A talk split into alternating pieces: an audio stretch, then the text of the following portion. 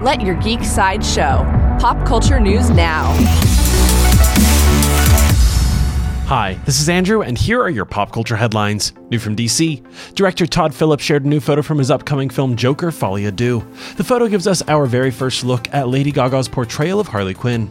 Joker à Deux will dance into theaters on October 4th, 2024 coming soon from Marvel.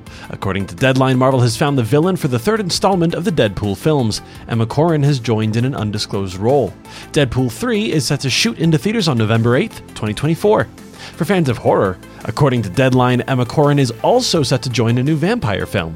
She will star in an undisclosed role in Robert Eggers' Nosferatu. The film is currently set to premiere sometime in 2024.